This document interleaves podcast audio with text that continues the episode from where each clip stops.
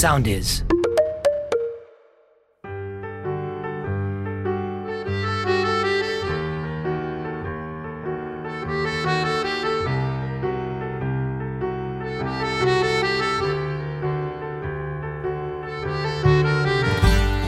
Στο σημερινό 16ο επεισόδιο του επίσημου podcast των Άγρων Μελισσών έχω καλεσμένους τρεις ανθρώπους που κάπως φτιάχνουν δύο διαφορετικά ζευγάρια. Αφενός έχω ένα χαρακτήρα τον οποίο αγαπώ πολύ, νομίζω ότι είναι από τους πιο, πώς να το πω, ανεπτυγμένους, δύσκολους και με τρομερό βάθος ε, χαρακτήρες και δύο κορίτσια τα οποία ανέχονται αυτό το χαρακτήρα. Η μία τον ανέχεται τρία χρόνια, η άλλη μία σεζόν.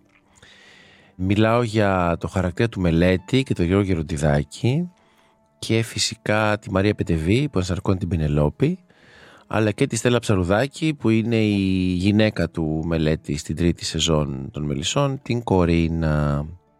Η συζήτηση παίρνει φωτιά γιατί μιλάμε για αυτόν τον ακραίο έρωτα Πινελόπης Μελέτη και φυσικά την Κορίνα η οποία βρίσκεται ανάμεσα και δεν ξέρει τι να κάνει και πώς να συμπεριφερθεί.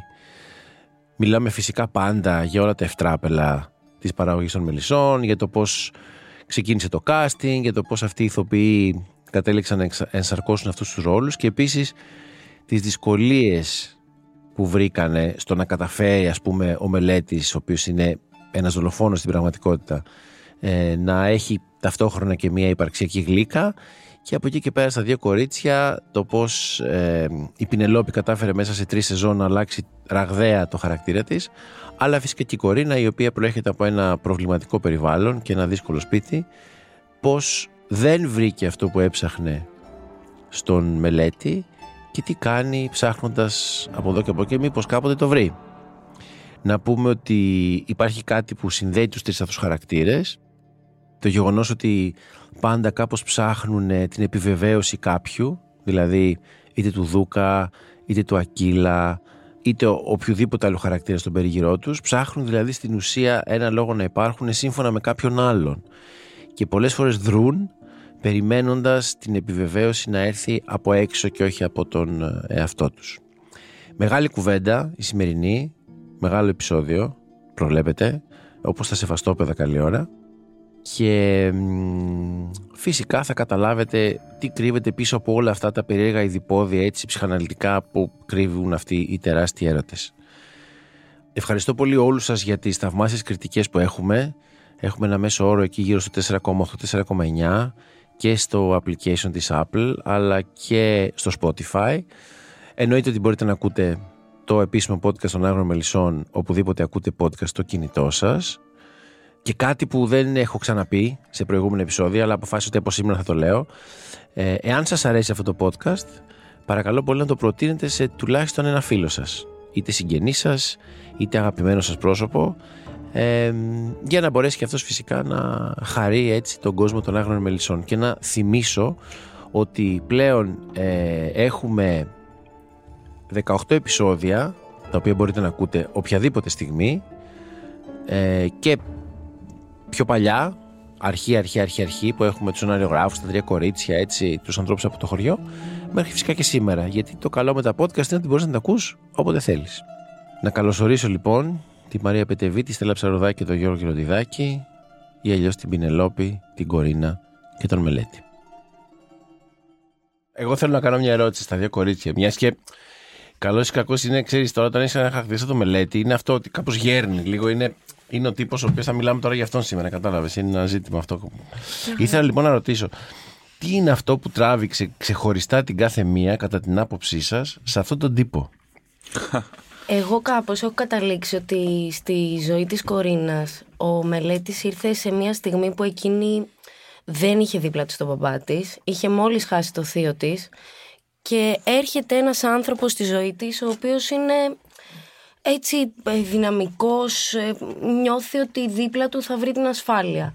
Και κάπως ανταποκρίνεται και στα πρότυπα του μπαμπά της. Οπότε νομίζω ότι βρήκες σε αυτόν έτσι μια πατρική, όχι στοργή, μια ναι, ναι. πατρική ασφάλεια. Νομίζω ότι έβλεπες στο μελέτη πράγματα του μπαμπά της σε ένα βαθμό. Α, δεν ξέρω τώρα τι λέει αυτά για σένα, Γιώργο. Εσύ τώρα και ο Μελέτη. Ότι να βλέπεις τον πατέρα της, ας πούμε, εντάξει, είναι από μόνο του κάπως τραγικό.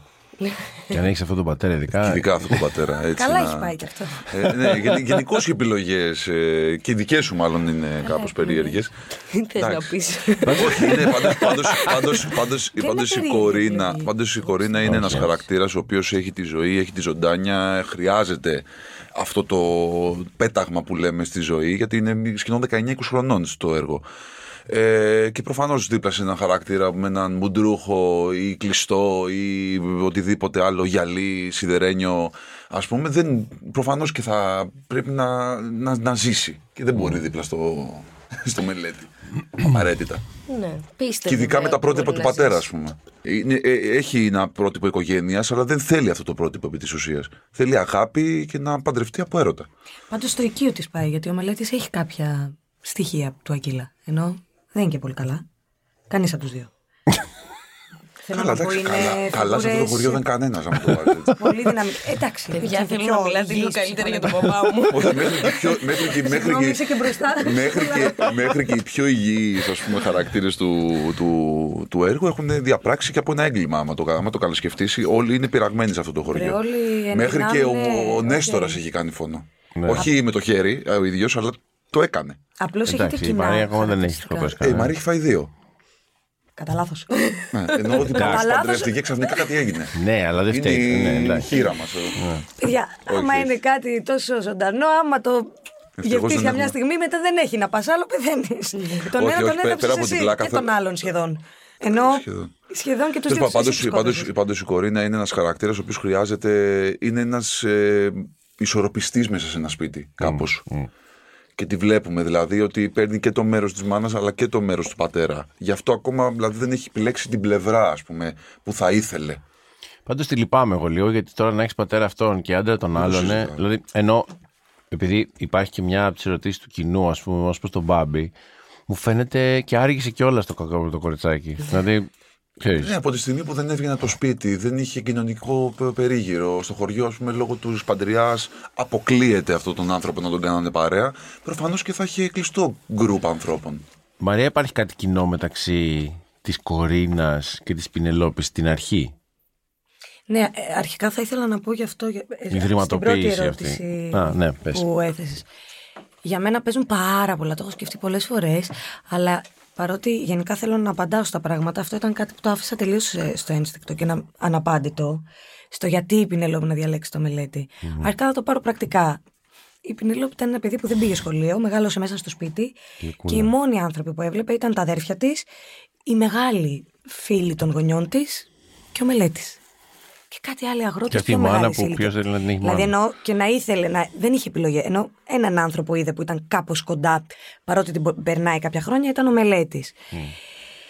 Νιώθω ότι αυτοί οι δύο έχουν αντιφάσεις τρομερές μέσα τους και αυτό είναι και που τους συνδέει σε αυτό το πολύπλοκο ορμητικό και παθιασμένο πες το δέσιμο πώς που θες. έχουν. Ε, αυτός είναι ας πούμε ένας τύπος ο οποίος έχει μια πολύ καλή καρδιά αλλά έχει εγκλωβιστεί σε ένα τέτοιο πράγμα και θέλει να ξέρεις σε όλα αυτά που του έχουν συμβεί και θέλει να δείχνει σκληρός. Συνέχεια θέλει να νίκει. Το ρήμα του για μένα είναι το να ανήκω κάπου, να ανήκω. Και το έλεγε και στην πρώτη δεύτερη σεζόν. Το είχε και η Πινελόπη. Ήταν πάντα αόρατη. Δεν την έβλεπε άνθρωπος. Δηλαδή καθόταν στο σπίτι και έλεγες είτε λείπει. Οριακά τη βγάζανε έξω στο, μπαλ... στο κήπο για να, για να φωτοσυνθέσει. για να πάρει την απαραίτητη βιταμίνη D για να Αχ, Θεέ μου, ζει. Ήταν πραγματικά μια κατάσταση εγκλισμού. Άρα αυτό κάπως τους ένωσε, οι αντιθέσεις τους, ότι εκείνη είχε πολύ φωτιά και ζωντάνια μέσα της και όλο αυτό τον χαρακτήρα, το άγριο ζώο, ας πούμε, που μετά βλέπουμε να είναι. Και αυτός ήταν το αντίθετο. Ήταν ένα άγριο ζώο απ' έξω, αλλά από μέσα Άγριο ζώο. πάλι. ένα. Ε, όχι. Ζω- Ζω γενικότερα. Ζώο άγριο. Οπότε αυτά τα δύο κάπως ενώθηκαν και όλο αυτό δεν μπορεί να μην είναι τεράστιο και ζώδες. Ε, και μετά από όλο αυτό το πάθος και την αγνότητα, γιατί κούμποναν και αναγνώριζαν ο ένας στοιχεία τους στον άλλον, ήρθε και η τρομερή αγάπη, ας πούμε. Και όντως αυτό, η δεύτερη ερώτηση, αναγνωρίζω ότι και η Κορίνα είναι ένα παιδί που αποκλείεται έστω υποσυνείδητα να μην αντιλαμβάνεται τη βία του πατέρα της. Ε, Δηλαδή θέλω να πω δεν το καταλαβαίνει αλλά νιώθει με έναν τρόπο ότι ακόμα και η αγάπη είναι εγκλωβιστική και ότι τον έχει δει τον πατέρα της να ξεσπάει και να σπάει τραπέζια όπως και ο δικός μου. Ενώ ήταν παιδιά πολύ εγκλωβισμένα σε μια κατάσταση. Ο Δούκας δεν έχει σπάσει. ρε. Μια Ακόμα φορά. όχι. Ο Δούκας Μια μόνο- φορά, μια φορά μόνο. Τίποτα. Που έγινε χαμός με στο σπίτι. Έτσι τα ποτήρια, έτσι τα τραπεζομάντιλα. Δηλαδή είναι και Όχι, δύο πολύ εννοείται. Ο Δούκος εκρηκτικοί. συγκρατεί λίγο τα νεύρα του κάπως. Ναι, ήταν. ε, Ναι. Το βγάζει αλλιώς, Τέλος δηλαδή πάντων. απλά σε σφάζει Όχι, με να το σου πω γάδι. κάτι. Είναι, θε... Κοίταξε, α, οι δύο αυτές κοπέλες έχουν πολλά κοινά. Πάρα πολλά κοινά. Ε, άμα μιλήσουμε για την Πινελόπη της πρώτης σεζόν, με την Κορίνα της τρίτης σεζόν. Είναι ε, ε, κο- κοντά. Απλά η Κορίνα έχει, αν θέλεις, από το σπίτι της ή από σαν DNA, ένα περισσότερο... Ένα ψωνίστικο πράγμα, αν θέλεις, το οποίο βγαίνει και στο χωριό. Είστε Ναι, να ναι, τσιγκλείς. σε- Δεν το λέω ως Λάκη μου, κακό. μη Το στεναχωριέσαι. λέω ότι έχει πάρει αυτή την, την, την απάθεια του, του πατέρα ότι θα βγει. Παρότι μπορεί να να στεναχωριέται ε, εσωτερικά. Και εκφράζεται και πιο Εγώ πολύ. δεν πιστεύω ότι έχει Μίλα. κάτι ψωνίστικο. Τι λες, ψυχούλα; Ούτε Όχι, τα λέω έχει ψωνίστικο. Εννοώ ρε παιδί μου ότι. κακομαθημένο. Τι λέει το παιδί; Εννοώ Θα, ότι. το, θα την υποστηρίξω την κόρη. Όχι, Πάμε, εννοείται, πάμε, μαζί σου. πάμε, πάμε. Μα μαζί σου. Πάμε, δώσε. Ε, κάπως πιστεύω ότι μ, επειδή ακριβώς έχει ζήσει μέσα σε μια οικογένεια που είναι διαλυμένη έχει πάρει από τη στιγμή που έφυγε ο πατέρας και μπήκε στη φυλακή έχει πάρει ένα ρόλο ότι εγώ τώρα θα τα βάλω όλα στη θέση τους. Και εσύ μαμά θα πρέπει να τα κάνεις έτσι και εσύ Λευτέρη θα τα κάνεις έτσι με στόχο να κρατήσει την οικογένεια. Οπότε επειδή δεν ξέρει πώς να το κάνει αυτό Ναι, αυτό είναι. και λέει, ωραία, πώς θα το κάνω, θα πάρω τα στοιχεία του μπαμπά μου που είναι δυναμικός, που ξέρει, που τα Ε, καταφέρνει. πολύ ψαγμένο αυτό. Ναι, και προσπαθεί με αυτόν τον τρόπο να, Να ελέγξει ενώσει, κάπως ναι, τα- να τα- ελέγξει. Γιατί δεν γνωρίζει κιόλας. Δεν, δεν ξέρει τι συμβαίνει. Όχι, δεν ξέρω. Δεν ξέρει τι έχει συμβεί ανάμεσα Σε στον σχέση- Ακύλα και στην ζωή. Σε σχέση με την Κο- Κορίνα, ας πούμε, η Πινελόπη της πρώτης σεζόν ήταν ακόμα. Δηλαδή αυτή κάπως μιλάει από την Ναι, αρχή. ναι, είναι χάλια. Το λέω, Κάπως ναι, έχει έχει θέση. μια τέτοια. Έχει θέση στο τραπέζι. Είχε και ένα κλεωμένη. Δεν είναι Πινελόπη. όπου, την, όπου περισσέψει. Ενώ και η, η Πινελόπη αυτό που λες, έχει βιαστεί, έχει υποστεί τα πάνδυνα. Δηλαδή, εγώ θυμάμαι στα πρώτα 20-30 επεισόδια, η κύρια φράση μου ήταν Μαμά, μπορώ να σου. Πήγαινε στο δωμάτιό σου, Πινελόπη. Μάλιστα. Ήταν Ναι. αυτό. Αυτή η κοπέλα σχεδόν δεν μπορούσε να, να συνθέσει σκέψεις στο μυαλό της, όχι να τις εκφράσει. Δεν καταλάβαινε καν τι συμβαίνει. Αυτή έχει γνώμη, έχει άποψη, τη λέει, μιλάει. Προσπαθεί να, να έχει ηγετικό Εντάξει, ρόλο. είναι και, ε, Αυτή κρυβόταν επί- πίσω από τις κουρτίνες. Επίσης η Κορίνα, είναι και, η Κορίνα σε σχέση με, το, με, το, με την Πινελόπη που, είχες- που είπες ότι το κλειωμένη, ο κλειωμένη δεν ήταν του σπιτιού. Ο κλειωμένη ήταν ένας εξωτερικός παράγοντας του σπιτιού. Τώρα, ας πούμε, η Κορίνα έχει παντρευτεί τον άνθρωπο που έχει το σπίτι. Είναι, είναι, είναι άλλη η, η διαδικασία της και άλλο και ο στάτους μέσα στο σπίτι. Παρότι είναι ένα κορίτσι, του συμπεριφέρονται σε να είναι ένα κορίτσι. Το οποίο δεν είναι η κύρια του σπιτιού. Η κύρια του σπιτιού είναι η ζωή. Καλός ή κακός. Αλλά κανονικά είναι η κορίνα. Όλοι οι υπόλοιποι είναι αυτό που λέμε, ξέρω εγώ, καμιά φορά και γελάμε, ξέρω εγώ, είναι οι φιλοξενούμενοι. Η μοναδική, Ναι, σωστά, ο μοναδικός άνθρωπος που ανήκει στο σπίτι είναι η κορίνα. Μέχρι το τέλος της εβδομάδας να έχετε μαζέψει τα μπουγαλάκια σας και ξεκουμπιστείτε από το μέσα. Δεν μπορεί να μιλάς σοβαρά. Μιλάω πάρα πολύ σοβαρά. Εμιλία, Αν φύγουν οι δικοί μου, θα φύγω κι εγώ μαζί. εσύ δεν έχεις να πας πουθενά. Εσύ είσαι η γυναίκα μου. Έτσι νομίζεις. Δεν αντέχω άλλο, Κορίνα! Δεν μπορώ άλλο! Δεν μπορώ να συνεννοηθώ μαζί σου! Για να μπορέσουμε εμείς να στεριώσουμε πρέπει να ξεκουμπιστούν από εδώ μέσα! Δεν το καταλαβαίνεις! Α, Δεν φταίει, δεν φταίει κανένας άλλος, δεν φταίει κανένας άλλος, μόνο εγώ, μόνο εγώ! Μόνο εγώ ο ηλίθιος που σας έφερα εδώ μέσα! Πρέπει, να, πρέπει να, να σου πω, παρότι είναι και οι κυρίες μπροστά, ότι μ, νομίζω πραγματικά ότι ο μελέτης είναι ο πιο πολύπλοκο χαρακτήρας γενικά των μελισσών. Αυτό πιστεύω εγώ. Είναι προσωπική μου άποψη αυτή. Και Ξέρω, μ, πάντως. θα σου πω γιατί. Ενώ, εντάξει, όλοι είναι πολύπλοκοι. Απλά ο μελέτης έχει μια τεράστια σύγκρουση, ας πούμε, μέσα του από τότε που γεννήθηκε. Και έρχεται πάντα αντιμέτωπος με, με δύσκολες αποφάσεις. Και παρότι φαίνεται ότι τα καταφέρνει να, κάπως να κάνει το σωστό ή τέλος πάντων ό,τι σημαίνει αυτό, είναι ένας πολύ βαθιά διχασμένος άνθρωπος και τρομερά μοναχικός. Ναι, εννοείται και συμφωνώ απόλυτα σε αυτό που λες. Θα μπορούσε κάποιος να πει ότι είναι ένας χαρακτήρας των άκρων. Δεν είναι όμως των άκρων. Γιατί για να μπορέσεις να έχεις καλά άκρα πρέπει να έχεις πολύ καλή μέση. Ε, και στο ποδόσφαιρο έτσι είναι. Δηλαδή, δύο άκρα δεν σου κάνουν τίποτα. Θα μιλήσουμε για μπαλίτσα καλύτερα. Όχι, αλλά έχει μεγάλη σημασία στη δόμηση. Ξέρεις, ανάλογα πώς σκέφτεται ο κάθε ηθοποιός, λειτουργεί κάπως. Δηλαδή, ε, πρέπει να βάζεις κάποια όρια. Ε, ναι, ένας χαρακτήρας όσο τραγικός μπορεί να είναι, αλλά είναι ένας χαρακτήρας του κέντρου, γιατί όλα διοχετεύονται μέσα από, από, από τη βάση του. Όλα τα προβλήματα που πηγάζουν, είτε αυτά έχει να κάνει με τις αποφάσεις του, και όλες οι αποφάσεις του είναι στο όριο. Που αυτό είναι πολύ δύσκολο. Αν είναι ένας άνθρωπος των άκρων, θα ήταν εύκολο να κουμπίσεις, είτε να φωνάξεις, είτε να βρεις, είτε να χτυπήσεις, είτε να σκοτώσεις. Αλλά ακόμα και να κάνεις αυτές τις κινήσεις, πάντα είναι στο όριο ο χαρακτήρας. Δηλαδή, λες, θα το κάνει ή δεν θα το κάνει, ή γιατί το κάνει. Και συνεχώς σου δημιουργεί κάποια ερωτήματα προσωπικά σε μένα για ποιο λόγο αντιμετωπίζει έτσι τη ζωή. Ε, για ποιο λόγο μπορεί να κάνει κάτι τέτοιο. Είναι σε μια φάση προσαρμογής, ε, ειδικά την δεύτερη σεζόν μέσω της Ανέτα, ας πούμε, είχε μπει σε ένα πιο ίσιο δρόμο. Ε, και λες τώρα ξαφνικά τι άλλα απότομη αλλαγή είναι αυτή, όχι ως προς το καλό, ενώ στο απόλυτο σκοτάδι του. Ειδικά στην τρίτη σεζόν. Με πολλές δοκιμάνσει. Αλλά ε, ε, είναι ο πιο πιστός χαρακτήρας. Πιο πιστός, τι εννοείς; Είναι ο πιο πιστός. Διαλέγει έναν άνθρωπο να ακολουθήσει. Εγώ νιώθω ότι ο Μελέτη έχει πιο πολύ από όλους την αίσθηση επειδή δεν μεγάλωσε με γονείς, τους πραγματικούς γονείς του. Σίγουρα είναι επιφορτισμένος από την αρχή με, αυτή, με αυτό το διχασμό. Αλλά είναι ένας χαρακτήρας ο οποίος ό,τι επιλέξει θα το κάνει μέχρι τέλους. Δηλαδή θα στηρίξει το Δούκα δεν πάει ο Δούκας να τον δέρνει, να τον κλείνει σε λαγούμια, να τον καταργέται, να κάνει πράγματα που δεν συμφωνεί, θα τον στηρίζει για πάντα, θα δώσει το αίμα. Είναι ο, νιώθω ότι είναι ο πιο πιστός χαρακτήρας στην Πινελόπη. Full. Ε, έχει, να κάνει, έχει να κάνει και με το, με το ότι διαπραγματεύεται. Δηλαδή, πούμε, στην τρίτη, τρίτη σεζόν είδες έναν άνθρωπο ο οποίος ήταν ανάμεσα σε δύο σπίτια.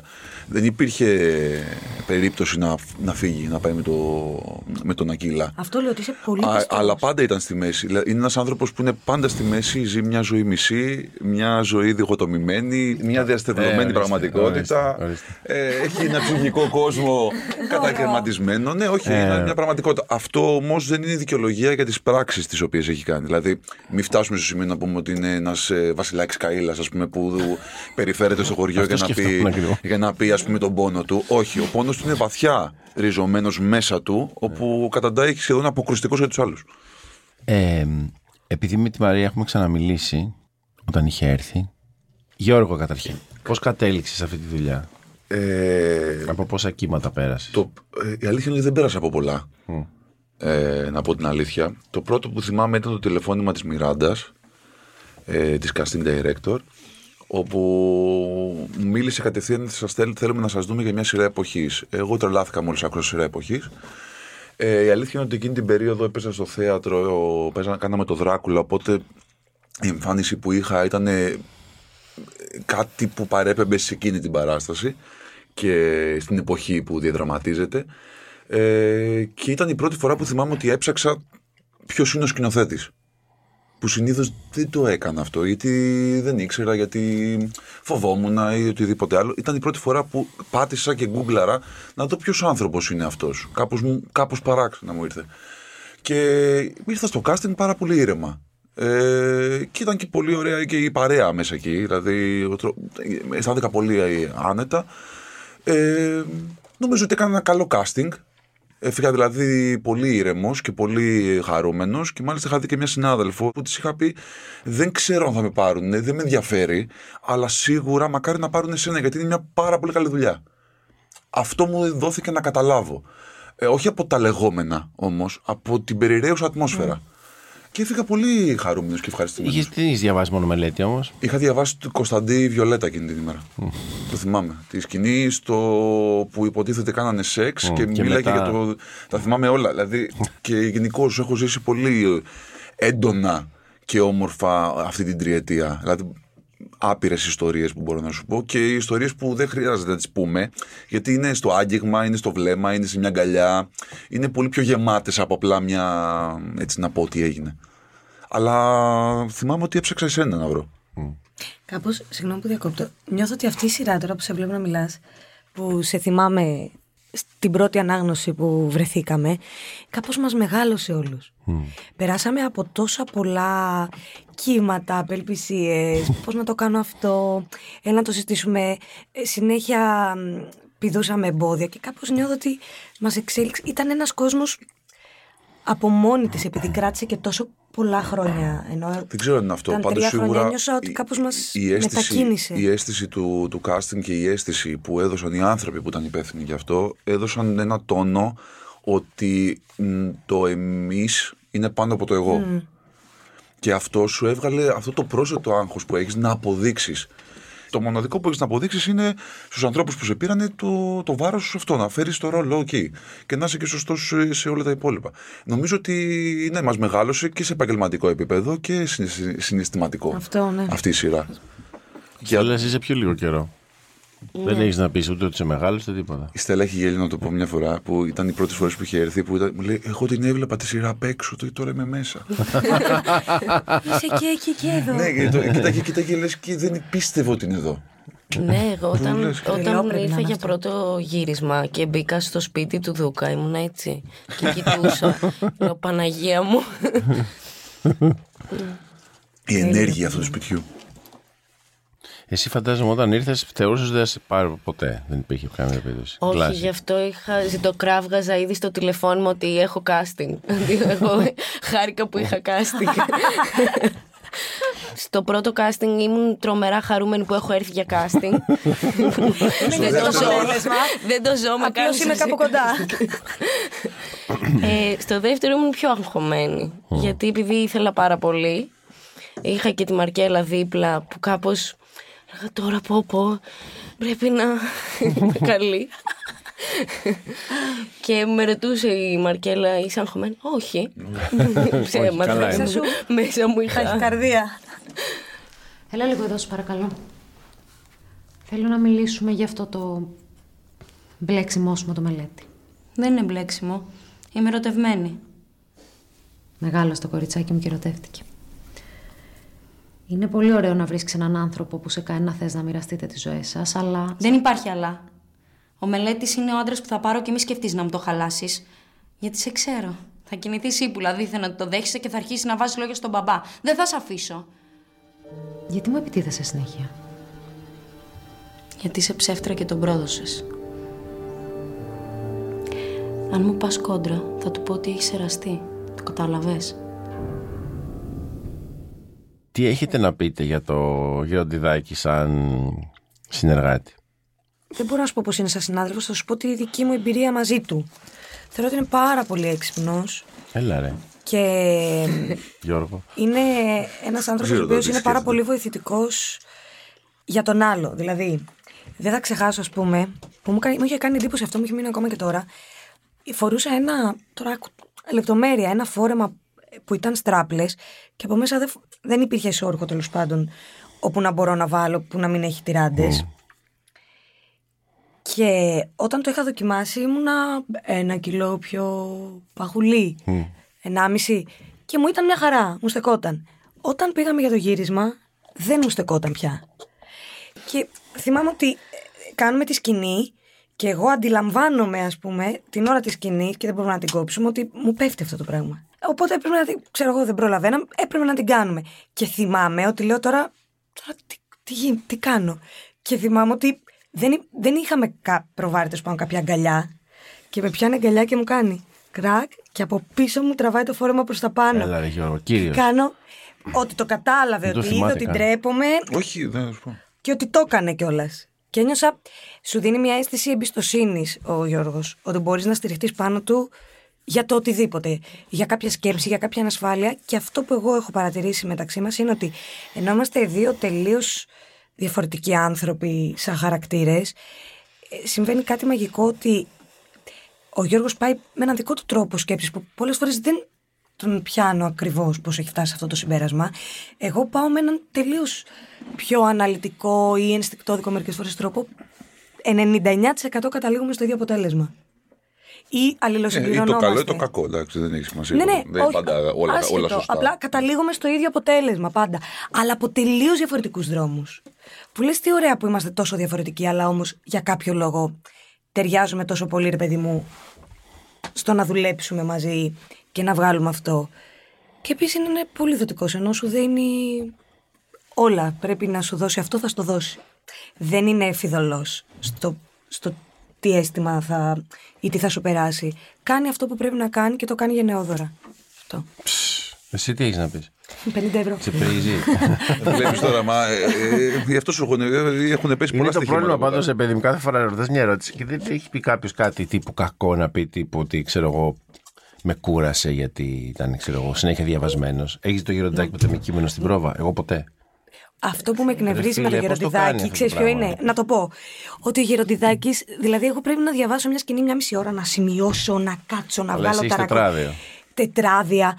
Ο Γιώργος. Ε, τη διάβασα μια φορά με μουσική κάπου ήμουνα. Ε, θυμάμαι, θυμάμαι. Και τι θυμάται. Τι θυμάται. Ρε, εσύ έχει τέτοια λεπούδια. Λες, δεν μπορεί. Γκαμίλα, Δηλαδή, γκαμίλα.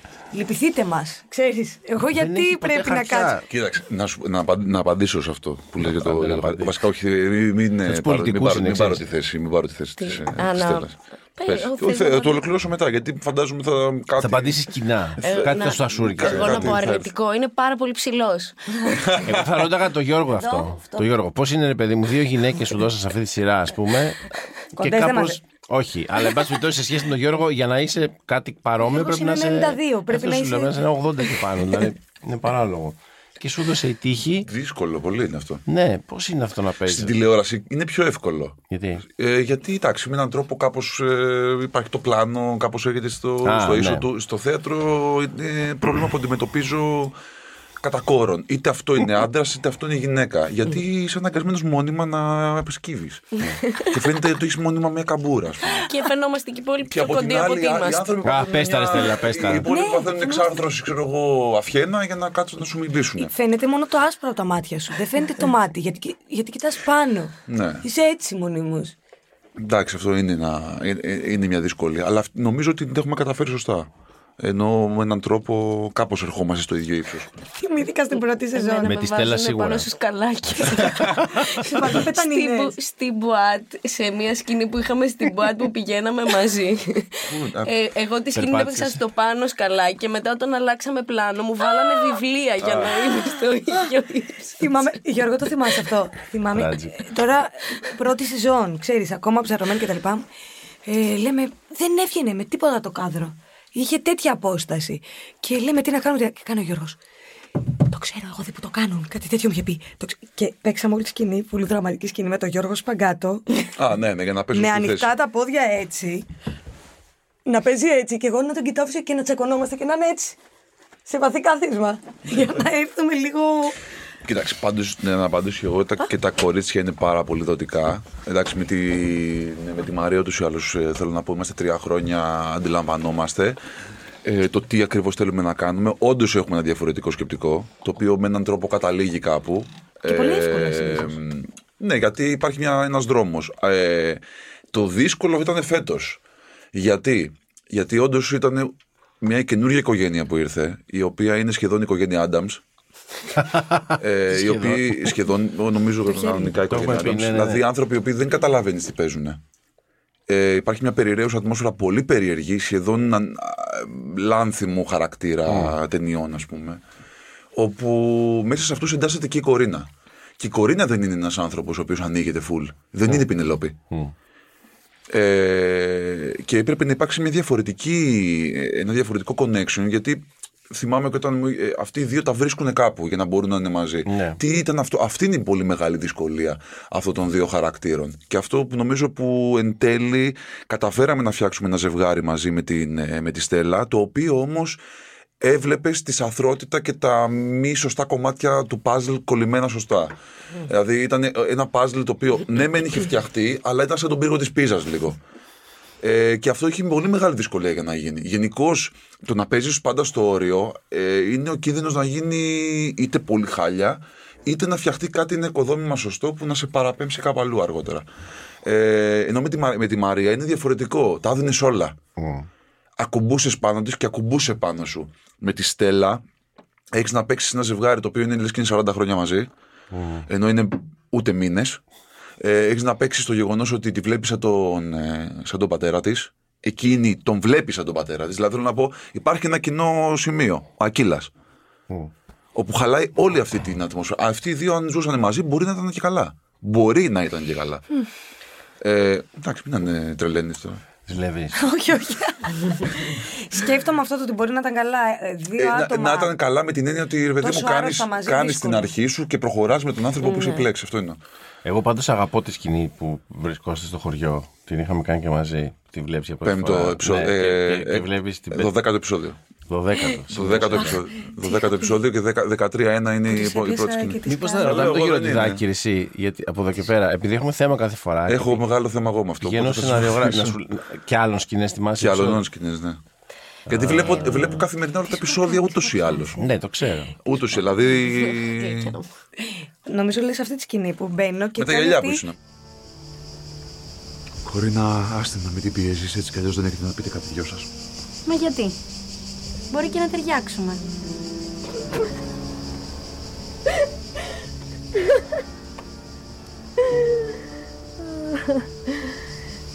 Ναι. Δεν της έχεις πει την αλήθεια, ε; Ποια αλήθεια; Για ποιο πράγμα μιλάει; Με το μελέτη μας ήταν ερωτευμένοι πριν μάθουμε ότι είμαστε ξαδέρφια. Αλλά αυτή είναι μια πολύ πονεμένη ιστορία που δυστυχώς δεν έχω το χρόνο να σου αφηγηθώ αυτή τη στιγμή. Ίσως κάποια άλλη φορά. Πινελόπη, γιατί το κάνεις αυτό; Γιατί να μην μάθει η μέλουσα γυναίκα σου με ποια θέλει να γνωρίσετε καλύτερα; Πού ξέρεις; Μπορεί και να αλλάξει γνώμη. Καλά να περνάτε. Να σε Στο χωριό, να ναι, που έρθεις την και αυτά κοιτάς, και, ναι, το- ναι, ναι. και πεθαίνω στα γέλια και κάνω. Δεν της έχεις πει ακόμα. Και είναι αυτή. Τι- Και την πιάνω και της κάνω. Ναι. Καλή μου. Κάποια άλλη φορά. Ήταν και το μετά πρώτο, χα- αυτό το πρώτο χαστούκι. προσπάθησα εγώ Όλο να το εριστική. κάνω Ναι, και ο- μετά θέλει το στην χαστούκι. Μπουάτ. Ναι. Όταν, Στην Πουάτη είχαμε όταν φτάσει σε, ήρθα. κάποια, σε- σε ένα σημείο που το είχαμε πει πολύ συνειδητά ότι αυτές τώρα έχουν φτάσει τόσο κοντά που ή θα φιληθούν Ναι, ρε, ή θα, τη σε δα- θα τη δαγκώσει. Κάτι έχασα ήθελε, την κάτι ήθελε ευκαιρία. εκεί, κάτι ήθελε. Την έχασα την ευκαιρία. Ήταν Πάντως, έτσι. εγώ την αγάπησα τη σκηνή της συγκεκριμένη στην Μποάτ που κάνανε, γιατί ήταν πραγματικά δύο φίδια σχεδόν, τα οποία αναμετριούνται. Το γαμάτο είναι ότι δεν περιμένεις, ας πούμε, Όχι. να είναι η κορίνα να Όχι. παίξει μπάλα. Ξέρεις, Όχι, λες όχι, αυτή όχι. εντάξει, έχει ξεβουλέψει κιόλας. Γιατί η Πινελόπη έκανε τρία χρόνια για να κάνει αυτό Ναι, το άλμα. ναι, ναι. Η, άλλη- η, η, Στε- η Είναι Στέλλα, εκεί η αμέσως. κορίνα δηλαδή, το έχει έμφυτο. Αυτό Κατάλαβες εννοούσα ότι πριν είναι με πιο την. καλό παιδί. Ότι Θα παίρνει πούμε. τα στοιχεία τα οποία τη λες πώς είναι Έχω μάθει δυνατόν. από τον είναι. καλύτερο, Αυτό. τον Αγγίλα. Εγώ είμαι καλή η ψυχούλα μου. Είναι καλή αυτή. Αλλά εντάξει, η αλήθεια είναι ότι σε σχέση με τη Ζορζέτα, ας πούμε, που θα ήθελα να της βγάλω και τα δυο μάτια με το πυρούνι και να τα κάψω σε κάποια φωτιά, ίσως. Ε, τώρα αυτό το βλέπεις μόνο είναι και από casting. Τι να της κάνεις. Ξέρεις τι. Όχι, δεν είναι αυτό. Είναι ότι κάπως. Ε, επειδή ξέρει για τον πατέρα της, η Ζορζέτα τα έχει λίγο όλα οκ στη ζωή της. Αυτή κάπως. Εγώ έτσι τουλάχιστον το έχω δει. Τη συμπονάει, την- τη συμπονά την Κορίνα. Δηλαδή δεν την μισεί. Ε, και επειδή θέλει να πείσει και τον εαυτό της ότι έχει ξεπεράσει το Μελέτη και είναι όλα καλά, ότι τη συμφέρει, τη βολεύει στο να μην ξανακυλήσει το ότι αυτός έχει μια άλλη κατάσταση. Απλά αυτό που της τις πάει, δηλαδή στα αλήθεια δεν είναι όπως με τη Ζορζέτ που ήθελε από την αρχή, τη ζήλευε. Δεν νιώθω ότι τη ζηλεύει τόσο, δεν θέλει να της την πει. Της τις πάει πιο πολύ που είναι κόρη του Ακύλα, με έναν τρόπο. Της τις πάει πιο πολύ που αυτή έρχεται και είναι. Τι είναι Πινελόπη μου, που της μπαίνει. Και, Μα και δεν την έχει- ενεργοποιεί. Δεν έχει κίνδυνο από την κορίνα. Ενώ ότι Ναι.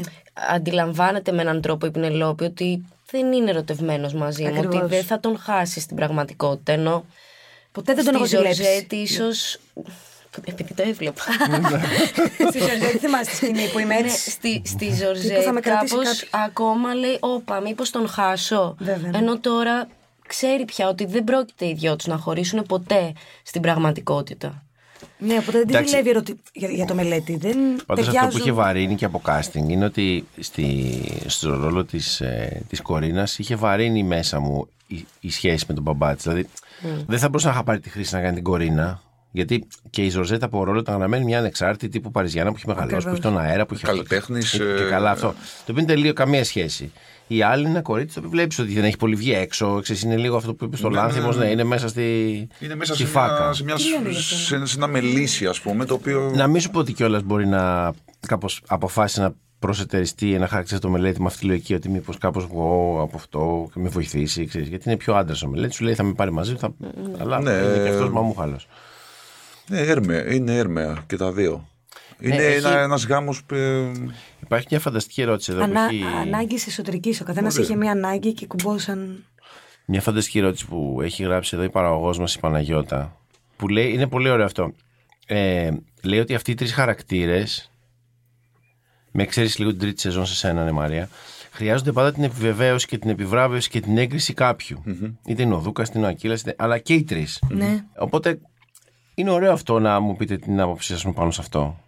Γιατί και ο μελέτης, ας πούμε, όταν βλέπεις έτσι στην πραγματικότητα, είναι ένα παιδί το οποίο έχει μεγαλώσει πάντα υπό τη σκιά κάποιου. Δηλαδή πρέπει πάντα να πάρει το OK. Δεν το συζητάμε. Ειδικά στην πρώτη σεζόν ήταν συγκλονιστικό το πόσο για μένα, που σου λέω ότι είναι και πολύ αγαπημένος μου χαρακτήρας ο μελέτης, ε, αυτή η μεταστροφή, το πώς προσπάθησε να γίνει πιο ανεξάρτητος και να σταθεί στο ύψος των περιστάσεων και να βρει τον εαυτό του, νομίζω σε μια μικρογραφία ενός χαρακτήρα είναι το ταξίδι που κάνουν όλοι οι άνθρωποι, ας πούμε, στη ζωή. Ήταν όμως απόλυτα υποτιμημένος. Αυτό θέλω να σου πω. Και κάνει μια τρομερή προσπάθεια, ας πούμε, το, το οποίο, αν το δεις και ψυχαναλυτικά που μου αρέσει εμένα η ψυχανάλυση, υπάρχει σε όλους μας. Δηλαδή, όλοι ξεκινάμε με ένα βάρος που δεν γνωρίζουμε και στην πορεία, ή δίποτα, δηλαδή, στην πορεία της ζωής μας το μαθαίνουμε και τελικά φτάνουμε ενδεχομένως σε κάποιο είδους λύτρωση ή θα τυφλωθούμε τελικά γιατί δεν Σε μία- μπορούμε να ναι, το σε ένα τέλος αντιμετωπίσουμε. βασικά φτάνει ούτως ή άλλως, Ακριβώς. αλλά επί της ουσίας δεν ξέρεις. Το, το ταξίδι έχει μεγαλύτερη σημασία παρά το. Ναι, στο, στο χαρακτήρα του μελέτη αυτό έχει γίνει on screen που λέμε. Δηλαδή αυτή είναι η Έχει πορεία γίνει. αυτού έχει, του χαρακτήρα. Και έχει, πολλές, μετε- έχει αρκετές μεταστροφές. Δηλαδή φτάνει ως- σε ένα τέλμα ε, το οποίο γι' αυτό απάντησα πριν ότι δεν είναι χαρακτήρα των άκρων ε, και θεωρώ ότι είναι της μέσης γιατί Ναι, αυτό σωστό το είναι. παλάτζο το Σωστό οποίο είναι. κάνει είναι σαν να βλέπουμε έναν διχοτομημένο άνθρωπο που όντως είναι διχοτομημένος και από όψη πλέον τα τελευταία δύο χρόνια. Έναν άνθρωπο ο οποίος έχει, σαν να έχει δει ένα, ένα φως και ένα σκοτάδι, δύο πλευρές όπως επιλέξει ο καθένας, που η μία προσπαθεί να υπερνικήσει ε, μ, κάθε φορά την άλλη. Και εκεί είναι το πολύ όμορφο, γιατί βλέπουμε είτε γιατί υποχωρεί, είτε γιατί προσπερνάει ένα εμπόδιο. Πώς το προσπερνάει, πώς το κατακτά, πώς πατάει καλύτερα.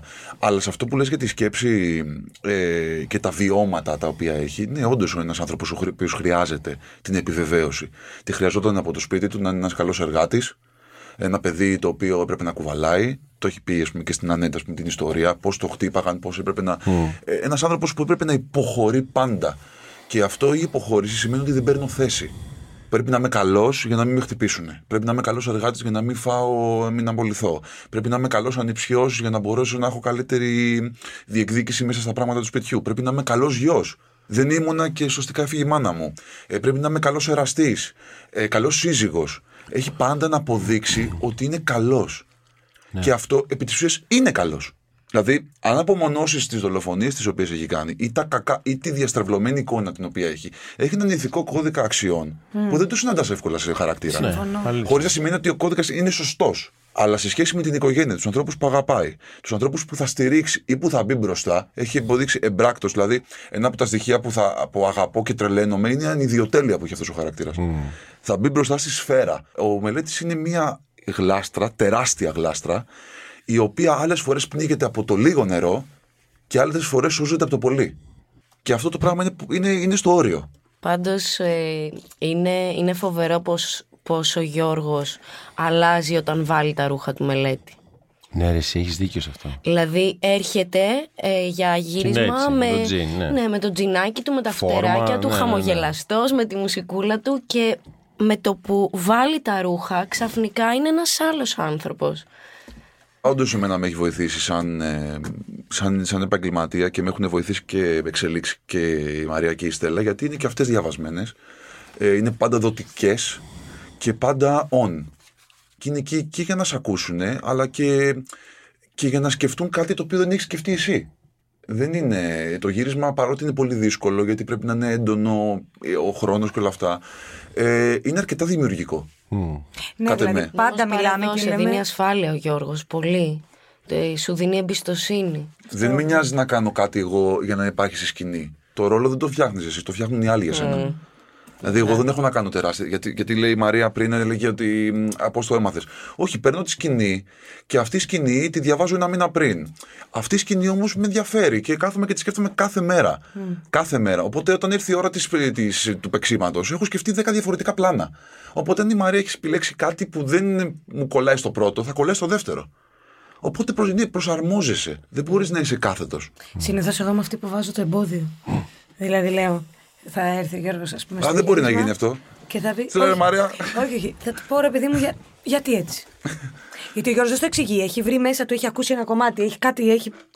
Του έχει έρθει και Η λέει Μαρία τα αυτό. γράφει, ξέρεις, και αυτή, κάνει σημειώσεις. Που Η είναι. Μαρία, το, το κείμενό τη είναι Σημειωματάρια. σαν να βλέπω θεατρικό κείμενο. είναι σαν να βλέπεις τις σημειώσεις που σου έχει πει ο Έχω σκηνοθέτη την εσωτερικό προηγούμενη μέρα. μονόλογο μέσα, έχω Δηλαδή, να, όλα. ε, Πάρα μου λέει δεν πολύ έχω τελειώσει. Και μα πάω να πω- μπω στην τελευταία. Α, μου λέει δεν έχω, έχω θέλω και κάτι άλλο να πω. Άντε πες το. Να δούμε τι είναι αυτό. Εν τω μεταξύ, του λέω και είναι εμπόδιο με ποια έννοια, αλλά αυτό είναι δημιουργικό. Γιατί στο τέλος είναι αυτό που λέμε. Πολύ εύκολα βρίσκουμε τη λύση. Δηλαδή, να έχουμε διαφωνήσει για κάτι, νομίζω, μία φορά στα τρία χρόνια που έχουμε κάνει. Βαρετό δεν είναι αυτό όμως. Άπειρες και. Όχι, γιατί θα σου πω. Ζευγάρι που Είμαστε, συμφωνείς σε όλα. είμαστε και οι δύο υποχωρητικοί. Μα ε, Δηλαδή, τσακωνόμασταν και ε, πλακωνόμασταν είτε Πλακωνόμαστε στο στο- ξύλο είτε στα φιλιά μέσα, σε, μ, μέσα στη σκηνή. δηλαδή το να τσακώνεσαι ίδια και σκηνή. έξω. Στην ίδια σκηνή. Το να Σ' αγαπώ, τσακώνεσαι σε και έξω χαίρομαι, φαίνεται μετά πού σε έλεγα πάντα. πια. Μετά πια φέρνεις- φέρνεις τη ζωή μέσα στο στο σπίτι. γίνεται; Δεν γίνεται. Δεν γίνεται αυτό. όχι. Ο Μελέτης είναι. Πάντως να πω για τη Στέλλα ότι ήταν, είχε πολύ πλάκα. Ε, όπου το πρώτο της γύρισμα ήταν να κάνουμε τη σκηνή τη σεξουαλική. Α, ναι, και, το της λέω, θυμάσαι. και μου λέει στο πρώτο βλέπω στο πρόγραμμα τη κάνω. Το είχαν βάλει πρώτη μέρα στο πρόγραμμα, ναι. Καλώς ήρθες. Καλή αρχή. και της λέω. Ναι, δεν το κάναμε. Πώς το Ανοίξτε κάναμε. τα παράθυρα. Ούτε τη δεύτερη Ούτε φορά. τη δεύτερη. Και λέγαμε είναι η. Πώς τη λέ- Εσύ, κα- η καταραμένη η καταραμένη σκηνή, λέω. Όχι, εντάξει, εγώ επίτηδες δεν ήθελα. Καλά, Γιατί το σωστά. βλέπω αυτό το κακό μου να το λυπόμουν. Λέω, θα, θα, πώς θα, Θα τι θα, μείνω. τι- την είχα ρωτήσει το μεταξύ. Λέω, κοριτσάκι μου, της λέω, είσαι εντάξει, αυτό με κοίταγε. τι να πει κι αυτή. Λέει, ε, εντάξει, είμαι. Της λέω, όχι, δεν έχω κανένα πρόβλημα. Της λέω, άμα δεν είσαι εντάξει, θα την κάνουμε. Λέω, σε ένα μήνα δεν έχω.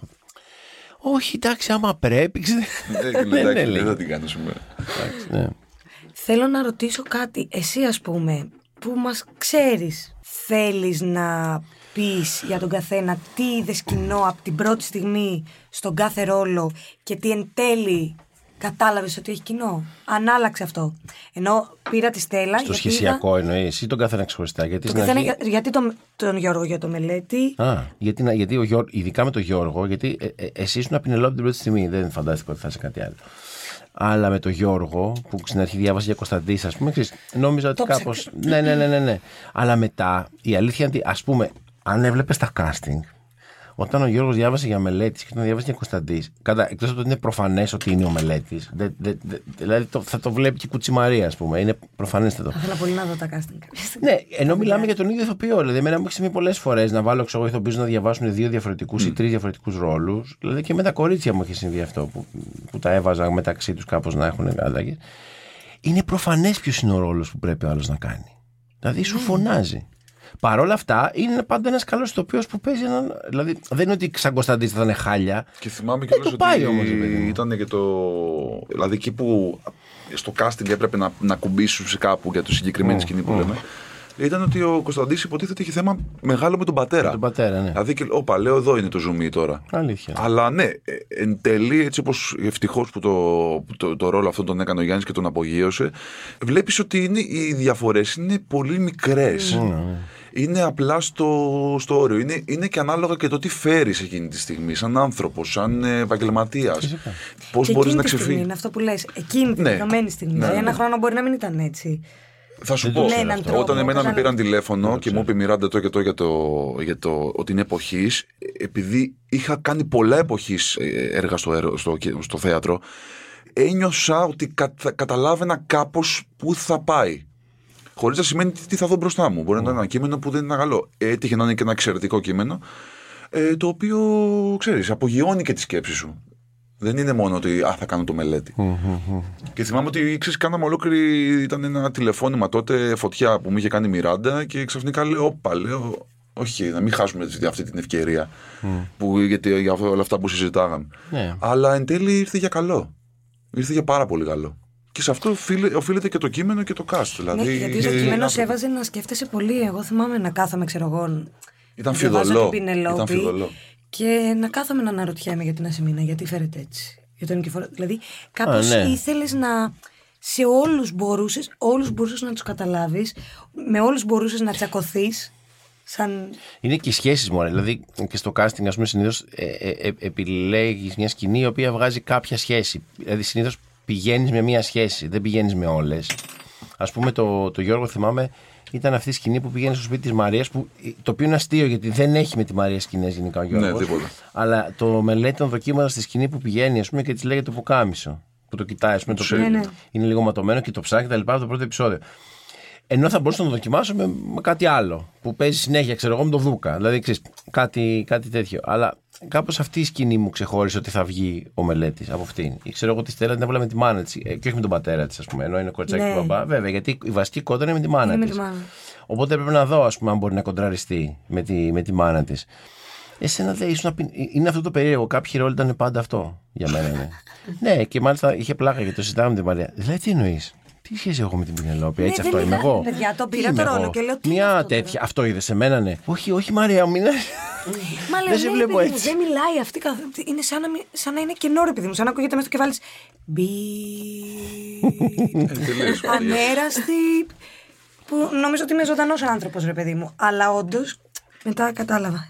Ενώ ότι έχει κάποια κοινά στις αντιθέσεις όμως. Μα αυτό, αυτό, αυτό, Στην το, αντίθεση. αυτό το κείμενο. Ότι αυτή τελικά δεν ήταν έτσι, αλλά εγώ αυτό τότε δεν το κείμενο ήξερα. Δεν σε αφήνει, δεν σε αφήνει ούτως ή άλλως στο σενάριο από μόνο του. Δηλαδή σε μια σκηνή η οποία είναι ούτε μισή σελίδα και μπορεί να τη δεις στην τηλεόραση και να πεις: Ωπα ρε παιδιά, τι έγινε τώρα. δηλαδή σκηνή που είχα δει εγώ που πραγματικά στο πακ έξω του. Δεν θέλω να, να. Θα θέλω να πω και άλλες σκηνές άλλων ανθρώπων, ε, για να μην πω τις δικές μου. Ε, του Σουξέ, του, του κύριου Σουξέ με την κυρία Αλεξανδράκη. Τη μάνα- Αυτή είχα πει κι εγώ. ναι. Η, η σκηνή αυτή είναι, όταν τη διάβασες, λες εντάξει, μια συγκινητική στιγμή. Ο τρόπος όμως που έγινε, που γυρίστηκε, σε έφτασε σε ένα σημείο να πεις: Εγώ τη θυμάμαι ακόμα. Και εγώ δεν θα την ξεχάσω, νομίζω είναι αγαπημένη μου σε όλη τη Δεν την είναι, ξεχάσω. είναι- ήταν εξαιρετική. Δεν λέει και αυτός ο Θεός να με πάρει να ξαλαφρώσεις και εσύ από το βάρος μου. Λέτε ρε μάνα. Ποιο βάρος, ποιος είναι βάρος; Και πώς; Άχρηστη χωρίς πόδια ούτε να πληθώ μόνη μου δεν μπορώ. Βάρος. Δεν μου λες; Θυμάσαι τότε που τσακίστηκα με εκείνο το παλιό ποδήλατο στην κατηφόρα και σαν κάτεψα και τα δυο μου τα ποδάρια; Τρεις μήνες με κουβάλαγες στην πλάτη σου, μια φορά δεν βόγγιξες. Παιδάκι σου. Τι παιδάκι ρε μάνα. 15 χρονών μαντράχαλος ήμουνα και είχα δύο φορές το βάρος. Βάλε τώρα 9 μήνες που με έχεις στην κυλίτσα σου ε; και τρία χρόνια επειδή άργησα να προπατήσω. Η αλήθεια είναι πως άργησες. Αλλά τι σημασία έχει εγώ χαιρόμουν να σε έχω στην αγκαλιά μου. Βάλε τώρα από πάνω. Όλα αυτά τα χρόνια που ήσουν εκεί ακίμητος, φρουρός δίπλα μου, ε, στις στεναχώριες μου, στις αρρώστιες μου. Τώρα είναι η σειρά μου. Όπως ας πούμε μια σκηνή του Ηλενιό Λάμπρος που ήταν στη φυλακή Ηλενιό και μιλήσανε με κωδικοποιημένες λέξεις. Που δεν πίστευες ότι μπορεί να είναι αυτό. Και, λες, και μάλιστα είχα στείλει και στη- μήνυμα και στα δύο παιδιά και λέω πραγματικά εξαιρε- εξαιρε- εξαιρετικό. Δεν θα μπορούσα να το σκεφτώ. Είναι, είναι μεγάλο σχολείο οι Μέλισσες.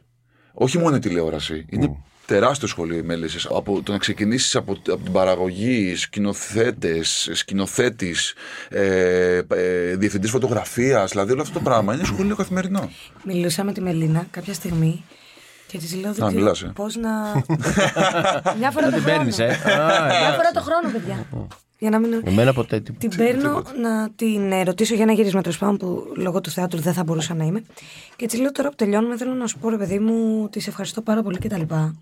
Γιατί αυτό που έχει η Μελινά και ο Πέτρος, που δεν ξέρω, μου έχει κάνει τρομερή εντύπωση, είναι ότι αγαπάνε πάρα πολύ τους χαρακτήρες τους. Μμ. Τους λατρεύουν δηλαδή και έπειτα αγαπάνε Ή και τους εμάς. μισούν με αγάπη. Τους αγαπάνε, που, δηλαδή και έπειτα αγαπάνε και εμάς πάρα πολύ. Δηλαδή έχουν φτιάξει σχεδόν υπερφυσικά ε, αληθινούς χαρακτήρες που κάπως πια οι χαρακτήρες αυτοί μόνοι τους δεν ρωτάνε τη Μελίνα και το Πέτρο. Πάνε και λένε όχι τώρα περίμενε η Πινελόπη θα θέλει αυτό αλλά πώς θα το κάνουμε να γίνει; Σαν να έχουν πάρει τα ενία, ε, φτιάξαν α- αλήθεια. Το οποίο δεν ξέρω πώς γίνεται παρά μόνο νιώθω ότι με πάρα πολύ αγάπη από αυτούς τους ανθρώπους. Εντάξει, όταν έπρεπε να σκοτωθεί ο Κλεωμένης ή η Χριστίνα, ξέρω εγώ, μιλάμε, μιλάγαμε μέρες, έτσι, με κλάμα. Βρε, με λένε, εμείς, τη Χριστίνα ειδικά, την είχαν ένα καλοκαίρι εξαιρετική. που τη σκεφτόντουσαν. Δηλαδή, αν η Θεοδοσία πρέπει να πεθάνει, ξέρω εγώ, ή να ζήσει. Και είχε να κάνει τέλος πάντων με την εξέλιξη και με το love story κτλ. Και μ, είχε υπάρξει έντονη κουβέντα για το αν ο Κωνσταντή πρέπει να είναι με τη Δρόσο ή Ή να με τη είναι με- Θεοδοσία. Ναι, ναι, ναι. Και γι' αυτό είχε ξεκινήσει και ένα trend στα τελευταία επεισόδια που κάπως συναντιόντουσαν Ναι, ναι, συνέχεια ναι, ναι. κτλ. Το Και Σταυροδάκι και τα λεφτά. Παιδιά μήνες. Μήνες, αλλά τύπου με κλάμα. Και όταν αποφάσισαν τελικά ότι Δυστυχώς πρέπει να πεθάνει. Θυμάμαι την κλαίγαμε από πριν εμείς. Και ήταν και εξαιρετικό το γύρισμα και θυμάμαι αυτό το φως εκεί. Ναι, που πέρασε. που ξαφνικά πέρασε. Τώρα δεν ξέρω, αν, είναι, με- δεν ξέρω αν ήταν επιτιδευμένο. Όχι, αυτό ήταν ως εξής. Κάναμε πρόβα. Η Χριστίνα έπρεπε να φύγει γιατί έχει παράσταση στην Επίδαυρο. Έπαιζε Αντιγόνη. Και την είχαν πολύ στενά. Είχε τρομερό άγχος στην κακομέα. Τρομερό. Και φυσικά έπρεπε να κάνει αυτό. Και την ώρα που κάνουμε πρόβα, ξαφνικά χωρίς κανένας να δει, τη βλέπω τον Κατζητάκη, ο οποίος φεύγει από δίπλα μου, το διευθυντή φωτογραφίας, και πηγαίνει σε ένα παράθυρο. Τη την ώρα τη πρόβα. Αλλά την πετάχτηκε. Αυτό που ο Κατζητάκη το κάνει μια φορά Ναι, στα ναι, ναι, χίλια τίποτα, χρόνια. ναι. Και συνειδητοποιώ ότι κάπως κατά λάθος είχε φυσήξει ο αέρας και είχε κουνήσει το παράθυρο. Και έκανε το το- κατάλαβε στην πρόβα και μετά έβαλε κάποιον στη λήψη και το έκανε επί τούτου. Το φως. Το Ήταν κρατήσαμε. δηλαδή, εξαιρετικό. Είναι σαν να Εγώ φεύγει δεν η το είχα δει ψυχή. αυτό. Και θυμάμαι ο ενθουσιασμός μου να φτάνει σε peak. Που ήμασταν εκεί όλοι. Και θυμάμαι δεν το είχα δει στην πρόβα αυτό. Και γίνεται η σκηνή. Με τα αίματα και όλα αυτά. Και νομίζω σε σένα. Σε ποιον, σε ποιον το είπα; Θόλωσα, λέω. Παιδιά το είδατε αυτό. Το θεωρεί. Δεν ήξερα ότι το, το σκάρωσε Ναι. κάτι. Και λέω. Παιδιά το είδατε αυτό, τι έγινε; Έτσι Πέρασε η έγινε την ψυχή πρώτη της, φορά. Τι έγινε; Ε, ναι, την πρώτη φορά έγινε κατά τύχη. Δεν το κατάλαβα πώς έγινε. Δηλαδή λέω. Είναι τυχαίο, ξέρεις. Όχι, ήταν εξαιρετικό αυτό. Ήταν εξαιρετικό αυτό. Να γιατί πούμε ήταν, πάντως ε, ότι όλο αυτό κλείσιμο. που λέμε, που εμείς το ξέρουμε και το θεωρούμε δεδομένο για κάποιον που μπορεί να μην το έχει καταλάβει, ότι είναι ένα φως που δημιουργήθηκε τελείως Ναι. τυχαία την ώρα που η Θεοδοσία. Εντάξει, ξέρεις, μερικές Ήταν φορές είναι- σαν να ήταν η δεν ψυχή είναι της τυχαία. που φέρει. Είναι Όχι καθόλου, κάτι, είναι ένα κάτι πουλό. το οποίο συμπληρώνει. Δηλαδή, Ναι, ναι, ναι. αυτό το φοβερό έχει αυτή η δουλειά. Ότι μπορεί να προκύψει κάτι το οποίο εκείνη τη στιγμή να θεωρήσω ότι είναι λάθος και να χρησιμοποιηθεί με τέτοιο τρόπο το Έτσι, λάθος, έτσι, ναι. όπου να είναι το σωστότερο πράγμα που έχει Ναι. υπάρξει ποτέ. Δηλαδή, δεν μπορώ να ξεχωρίσω αυτή τη, τη φυγή της ψυχής, ας πούμε, μέσω του φωτός, ε, ότι είναι κάτι το οποίο ε, απλά πέρασε. Σηματοδοτεί. Ό,τι βλέπουμε, Ναι. ό,τι γράφεται, δεν ξεγράφεται με έναν, με έναν, με έναν τρόπο. Ε, μ, ωραία, ο Γιώργος είπε σκηνές. Για πείτε κι εσείς. Ή που σας δυσκόλεψαν ή που γελάστε και δεν μπορούσατε να παίξετε με τίποτα γιατί είχατε πεθάνει στο γέλιο ή ξέρω εγώ που συγκινηθήκατε ή οτιδήποτε. Πολλές φορές έχουν συμβεί απίστευτα πράγματα. Μόνο απίστευτα συμβαίνουν. Ε, δηλαδή, από από το- θαύμα. Και Από μόνο η θαύμα σειρά πώς τα από μόνη της καταφέρνουμε. λέει. Δηλαδή, λες ότι μπορεί να πάει λάθος, είναι πέφτουν πράγματα Κοίταξε, σε υπάρχουν κεφάλια, χώροι και δοκάρια. χώροι. Δηλαδή, ας πούμε, υπάρχει. Μ, ε, ο Στάβλο είναι ένας χώρος φυσικός. Ωρε φίλο Τάουλο. Το τι έχουμε ζήσει Ε, στο δεν είναι Σταύρο, ένα ναι. στούντιο το οποίο έχει την ησυχία σου ή οτιδήποτε άλλο. Οπότε σημαίνει ότι έχεις να κάνεις με ζώα τα οποία δεν καταλαβαίνουν ότι υπάρχει γύρισμα στο και δεν τους μυαλό σου- ενδιαφέρει κιόλας. Εσύ, εσύ έχεις πάει σπίτι τους, δεν έχουν έρθει αυτοί στο δικό σου. Έχεις το μυαλό στη...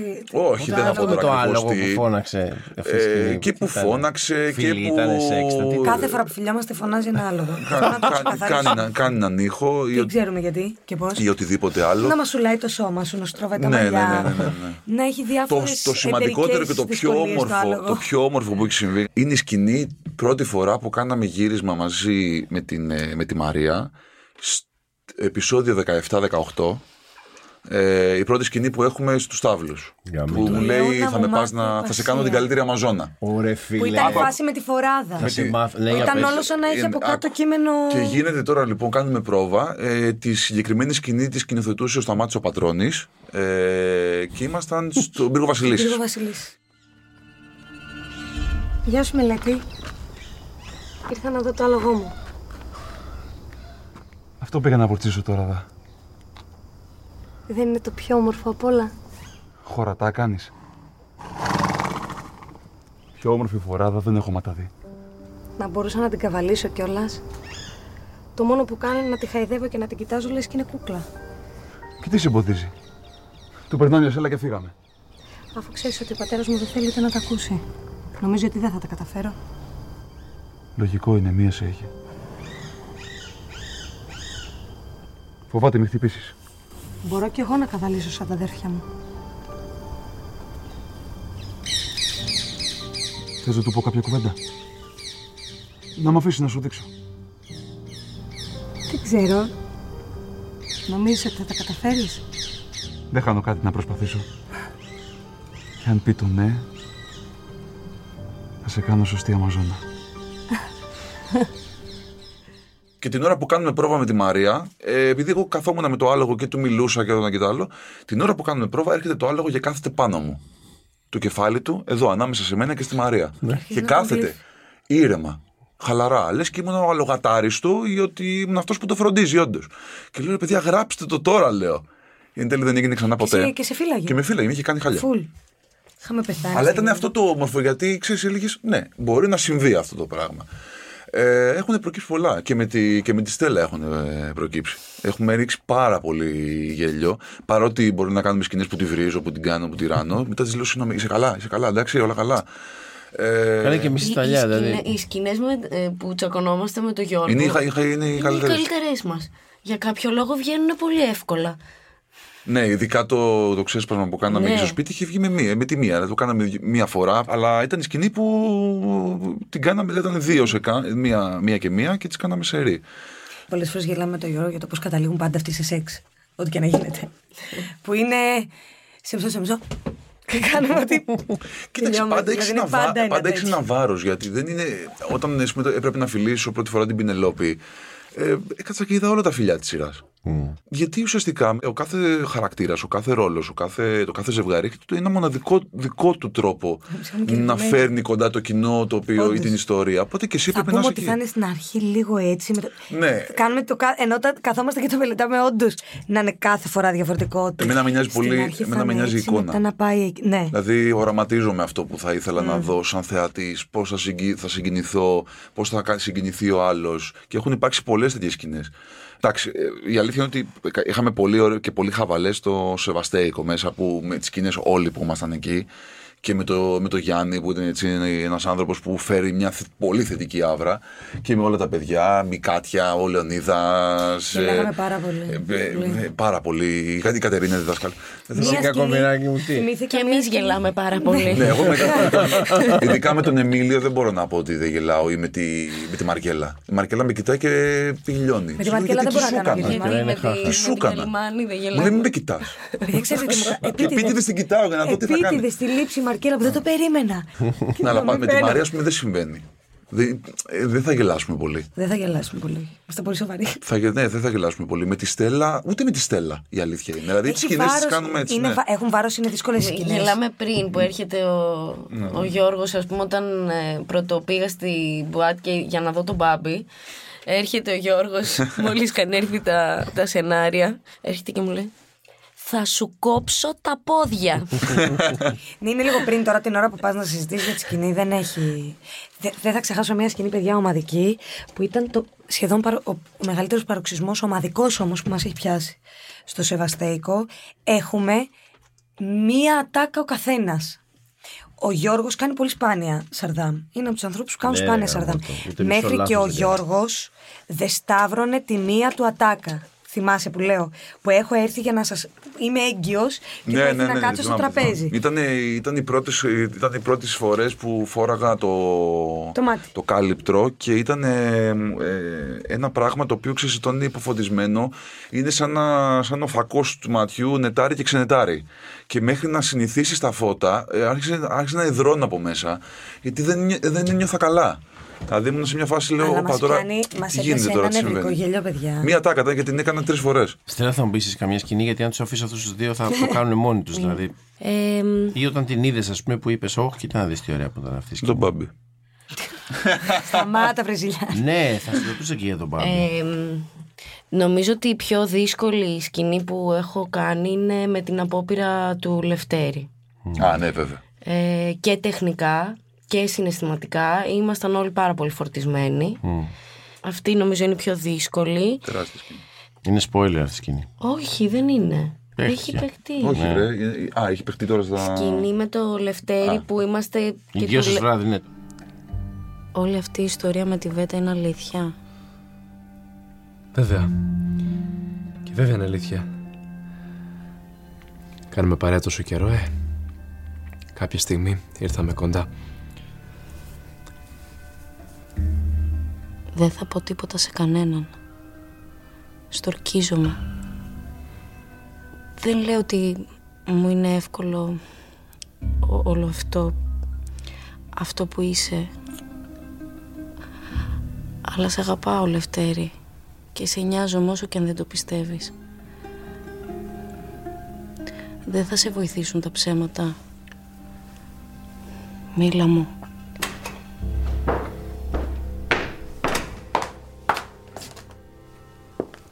Κάνουν τα αγαπημένα μου παιδιά. Τίποτα. Εδώ μου έλεγε για την κοπέλα του. Ναι. Ε, αύριο θα περάσει να τη γνωρίσετε, πατέρα. Ακριβώς όπως το ζήτησες. Λαμπρά. Λαμπρά. Εγώ φεύγω. Με συγχωρείτε. Τι τέλος θέλετε για τους χαρακτήρες σας; Καλό, κακό, θανατικό; Τι, πώς θέλω να τελειώσει... Το ε, χωρίσεις λες. μ, Θα τον χωρίσεις. Θες να τον χωρίσεις. τον μελέτη.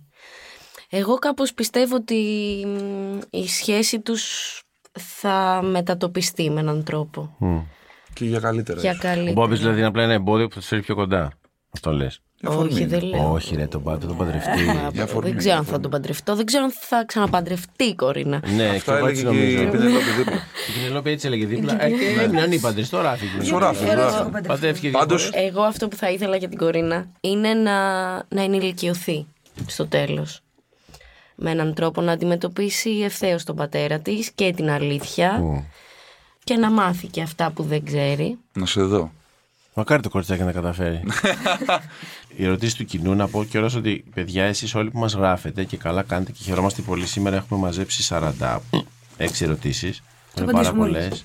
Δεν γίνεται δυστυχώς. Αλλά να ξέρετε ότι κλέβω γενικά. Κάνω cheat. Δηλαδή παίρνω τις ερωτήσεις σας και καλά τις παρουσιάζω ότι είναι δικές μου. Γιατί Τα είμαι, Ναι, ναι, και τα τις σκαρφίστηκε εσύ, ότι είμαι δαίμονα. γαμάτος τύπος. Ναι, οπότε επειδή εσείς που τις έχετε ρωτήσει ξέρετε ότι κλέβω. Ε, λέει εδώ μία ερώτηση που μου άρεσε.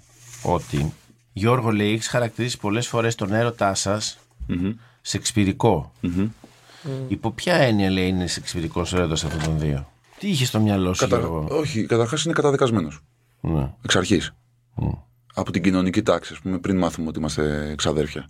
Ε, η κοινωνική τάξη δεν επιτρέπει, μόνο το κλέψιμο επιτρέπει για να σηκωθούν να φύγουν. Το οποίο προσπάθησαν και να κάνουν. Γενικώς ότι είναι ένα ζευγάρι το οποίο δεν έχει ζήσει ποτέ όμορφε στιγμές. Και Μα αυτή. τους λυπάμαι λίγο. Ε, και θα πολύ σου πω. κρίμα. Το Δεν είναι, τεχνικό τους δεν είχαν λίγο σεξάκι. Λίγο. Πάντα και νιώθαν ενοχή στην απόλαυση. Πάντα. Ε, Επίσης η απόλαυση πάντα ήταν ε, εσωτερικού περιεχομένου. Ήταν. Έπρεπε να κρύβονται ή, και γι' αυτό, Τον εαυτό και, τους και γι' να αυτό κρύβουν. τόσο μεγάλη είναι η, η στιγμή που βρίσκονται όταν βρίσκονται αυτοί οι δύο είτε έχουν ερωτική σκηνή είτε έχουν να, να τσακωθούν είναι πάντα είναι μια συσσωρευμένη ενέργεια ε, και μ, τώρα δεν το λέω το σεξπυρικό δεν το λέω για το φινάλε αυτών των δύο χαρακτήρων το λέω γιατί πραγματικά έχουν τεράστια εμπόδια τα οποία είναι ανυπέρβλητα σχεδόν ε, Και είναι και απόλυτο το αίσθημά τους. είναι απόλυτο το αίσθημά τους. Θα πέθαιναν ο ένας για τον άλλον. Δεν ξέρω τώρα την Πινελόπη, τώρα δεν ξέρω τι, τι άποψη έχει η Μαρία γι' αυτό. Ο ναι, συγκεκριμένος ήρωας έχει μπει μπροστά, έχει σκοτώσει για εκείνη, χωρίς να το ξέρει. Και είναι και ο μοναδικός φόνος ο οποίος δεν θα έπαιρνα και πίσω, να σου πω την αλήθεια. και, και ζει. Παρ' όλα αυτά ζει και με τύψεις για αυτό που γίνεται. Είναι ένα, ε, ε, ε, ένα, μια, μια φλόγα που βγαίνει από μέσα τους και του όπου δεν μπορεί να την υπερνικήσει. Ε, έχει να αντιμετωπίσει τους βασιλείς, ας πούμε, όπως ήταν ε, τις οικογένειες ισχυρές. Ε, έχει με- να αντιμετωπίσει έναν Ακύλα, έχει να αντιμετωπίσει δύο διαφορετικές Θα οικογένειες. παίρναν δηλητήριο για να είναι μαζί αυτοί δηλαδή. Δεν ξέρω μπορούν τώρα να αν φτάσει σε αυτό το λασάνουν. σημείο. αυτό το Σου είπε, ναι. λέω. Ε, με Δεν ξέρω αν αυτή θα την είναι σε αυτό το έννοια. σημείο, αλλά σίγουρα είναι ε, δύο, κατα... ένας καταδικασμένος έρωτας με τεράστια εμπόδια, με λίγες φωτεινές στιγμές, που αυτές οι φωτεινές στιγμές αρκούν για να πάρουν την ανάσα, να πάρουν την πνοή, να πάρουν όλοι για, μια, όλοι για λίγο οξυγόνο παλεύουμε. Η σκηνή στην Πουάτα, ας πούμε, περιγράφει ακριβώς αυτό το οποίο έγινε και είναι σαν αυτοί οι δύο τότε στα χωράφια να μην έφυγε το μάτι τους ποτέ. Υπάρχει μια ερώτηση για σένα, Στέλλα. Λέει η Κορίνα, λέει, πώς δέχτηκε το μελέτη μετά από όσα έμαθε για τη σχέση του με την Πινελόπη; Ελάτε. Τι για άτομο κι αυτή; Ατομάρα. Θα πεις με τέτοιο πατέρας, τα έχει δεχτεί όλα. Κάπως ε, πίστηκε ότι έχει τελειώσει. Κάπως... Ξέρεις τι με τρελαίνει, κάθε φορά Δεν- που δεν πάτε να μπορούσα τα να- βρείτε, εγώ δεν μπορώ να τις δω αυτές τις σκηνές μου, είναι πολύ δύσκολο γιατί μου θυμίζει όλες αυτές τις σκηνές που κάπως και καλά πάνε να γίνει μια καινούργια αρχή ή κάτι, μια μαλακή, κάτι τέτοιο. Δεν μπορώ να τις δω γιατί μου θυμίζουν όλες τις αποτυχημένες σχέσεις που είχα στη ζωή μου. που, που έρχεται πάντα αυτή τη στιγμή που λες: Πάμε να τα βρούμε. Ξέρεις ότι δεν υπάρχει καμία, Καμία περίπτωση. Δηλαδή και αν τα βρεις πάλι χάλια θα πάει. Και ότι και οι δύο προς αυτό είναι καλοί, αλλά ο καθένας θέλει ένα Πολλά αλλού. παίζουν ρόλο. Και κάπως νομίζω ότι και οι δύο δύσκολα μπορούν να δεχτούν ότι έχουν κάνει λάθος. Και ο Γιώργος, ενώ ο μελέτης, γιατί όντως έψαχνε να βρει μια ελπίδα να ξεφύγει από όλο αυτό με την Πινελόπη. Και η Κόρνα γιατί πίστευε ότι εκείνη είναι διαφορετική και θα φτιάξει μια ευτυχισμένη οικογένεια. Οπότε επειδή και οι δύο αρνούνται το, το έχουμε αποτύχει, λένε ωραία, ας ξαναπροσπαθήσουμε ας πούμε. Δεν θέλει να χάσει την άγκυρά του. Ναι, τη το έχει αυτό ο δεδομένη Μελέτης, χρονική ναι, αυτό στιγμή. το δηλαδή καταλαβαίνω. η, απαγκιστρω- ε, η απαγκίστρωση είναι πολύ δύσκολη σε αυτό το κομμάτι. Α, και άλλη μία που μου αρέσει πολύ. Η Πινελόπη έχει χαρακτηρίσει πολλές φορές την αγάπη τους ως άρρωστη, ως ανήθικη, ως αμαρτία, ως εθισμό. Τα έχεις πει όλα αυτά; Όλα. Σε αντίθεση, ο Μελέτης θεωρεί την αγάπη τους ως το πιο ειλικρινές και αγνό συνέστημα. Όσα λέει η Πινελόπη τα πιστεύει, είναι άλλη μια προσπάθεια να καταπνίξει το συνέστημα που νιώθει μέσα της. Πώς ερμηνεύουν αυτή την αντίθεση στον τρόπο που αντιλαμβάνονται αυτοί οι δύο το συνέστημα που νιώθουν; Έχει μεταπτυχιακό αυτό που έκανε την ερώτηση. Πολύ ωραία τα λέει. Είναι δύο διχοτομημένοι άνθρωποι, οι οποίοι όντως η ανάγκη τους η βαθιά για φως τους έφερε μαζί με έναν τρόπο. Ενδεχομένως, εγώ έχω σκεφτεί ότι ο ναρκισισμός της Μυρσίνης λίγο ήταν σαν αντιπρότυπο για την Πινελόπη. Η Μυρσίνη ήθελε να την έχει με τη μακριά φούστα. Είναι αμαρτία μια γυναίκα να είναι μόνη της έξω στο δρόμο. Είναι αμαρτία μια γυναίκα να κοιτάει. είναι αμα- Δεν πρέπει να έχεις ελεύθερη βούληση. Έχει ζήσει με την προσευχή και με το Θεό. Πήγε στο Δηλαδή, Παρίσι όμως, έκανε. και πριν από αυτό, όταν κατάλαβε ότι όλο αυτό το σύστημα αξιών δεν στηρίζεται πουθενά, δεν έχει ερίσματα σοβαρά και βλέπει οι γονείς της τι τέρατα κάνουν. Πώς είναι δυνατόν εγώ τόσο καιρό να νιώθω άσχημα και τύψεις; Ακόμα και τώρα όμως τα νιώθει. Ενώ το νιώθει αμαρτία. Θεωρεί ότι δεν είναι φυσιολογικό δύο ξαδέρφια να είναι μαζί. Απ' την άλλη, είναι τόσο κόντρα με αυτό που νιώθει, επειδή αυτό που νιώθει είναι ότι αυτός ο έρωτας είναι ο πιο σωστός και πιο αγνός του πλανήτη. Ότι κάνουμε μόνο καλό που αγαπιόμαστε. Δηλαδή εσύ μου κάνεις καλό, μου δίνεις ζωή και εγώ σου δίνω ζωή. Οπότε πώς μπορεί να είναι κακό; Πάντως έχουν υπάρξει πολλές σκηνές σε αυτά τα τρία χρόνια, τουλάχιστον να μιλήσω για τις σκηνές που είχα με, τη... με τα κορίτσια. Οι φετινές σκηνές μου με τη Μάρια, ας πούμε, είναι κάτι που απολαμβάνω. Οι φετινές σκηνές, ας πούμε, θεωρώ ότι είναι αυτό το επόμενο στάδιο που χρειαζόμουν και εγώ, σαν Γιώργος, σαν άνθρωπος που να παίξει εκτός από τον έρωτα, εκτός από το να είσαι κοντά, ό- όλο αυτό, ε, μια χαρά. Αλλά φέτος είναι και διαλογικές παράλληλα. Με έναν τρόπο, έχουν ένα ζουμί. Δηλαδή, οι τρεις σκηνές που έχουμε κάνει μέχρι τώρα που είναι στην Μπουάτ, ε, οι δύο στην Μπουάτ και η μία στο στάβλο, σπίτι, ε, που εί- ε, είχε εκεί πέρα το χώρο, θεωρώ ότι ήταν, ε, είναι αυτές που κρατάω με τη Μαρία. Και με τη Στέλλα κρατάω έναν γάμο, όχι ένα, ένα πραγματικά έναν γάμο, στο οποίο πάντα πρόκειται στο μυαλό μου, λέω, δεν φταίει αυτή η κοπέλα, γιατί μιλάω έτσι. γιατί πρέπει σώνει και τι τώρα, τι φταίει αυτή η κοπέλα, δηλαδή γιατί να μην έχει ένα σύμμαχο μέσα στο σπίτι. Είναι περίεργες οι σκηνές με τη Στέλλα. Γιατί έχουν αυτό το όριο το ότι δεν πρέπει να ξεπεράσεις. Δεν μπορείς να γίνεις ας πούμε ένας άνθρωπος ο οποίος βαράει, γιατί δεν έχει καμία σχέση με το μελέτη. Δεν είσαι ένας άνθρωπος που βρίζει γυναίκες. Το έχει αποδεδειγμένο αυτό εκτός από τη Λενιό στο Αμύρη, κανένα καμία άλλη. ε, ναι, και κυρίως οι τρεις αδερφές ας πούμε που έχει μια αιμονή. Αλλά νομίζω με τις άλλες γυναίκες και αυτό είναι κάτι που του, του, του πέρασε και μετά το χαμό της μάνας. ε. Στέλλα Ψαρουδάκη, Μαρία Πετεβή και Γιώργο Γεροντιδάκη, σας ευχαριστώ πάρα πολύ. Να είστε καλά.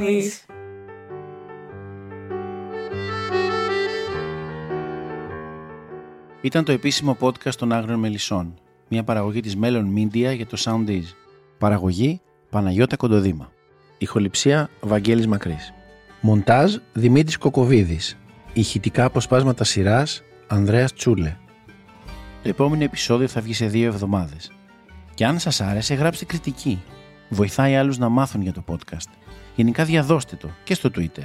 Είναι η ευκαιρία να μάθετε από πρώτο χέρι τι συμβαίνει πίσω από τις κάμερες για να βλέπετε αυτό το αποτέλεσμα κάθε βράδυ. Ακολουθήστε μας στο Soundees, στο Spotify, στο Apple Podcasts και στο Google Podcasts.